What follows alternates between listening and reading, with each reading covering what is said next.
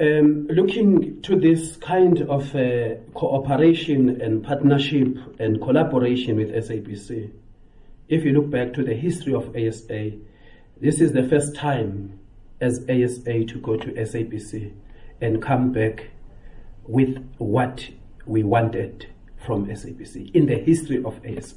This is the first time.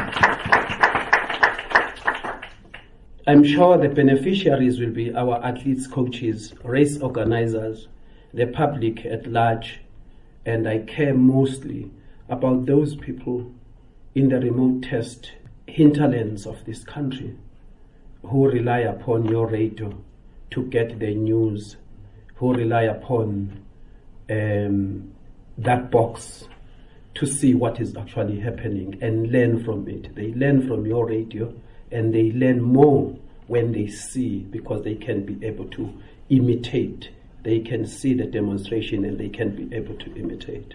We are certain that um, this is a game changer in the history of athletics. Athletics will never be the same again because young boys and girls this coming Saturday in Pretoria, they will be able to see themselves.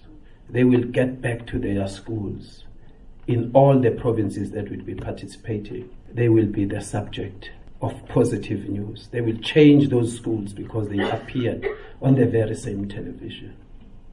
And the Usain Bolts of this world, the Akani Simbines, the Stephen Mokoka, the Gerda Steyns will come as a result of what we have signed today.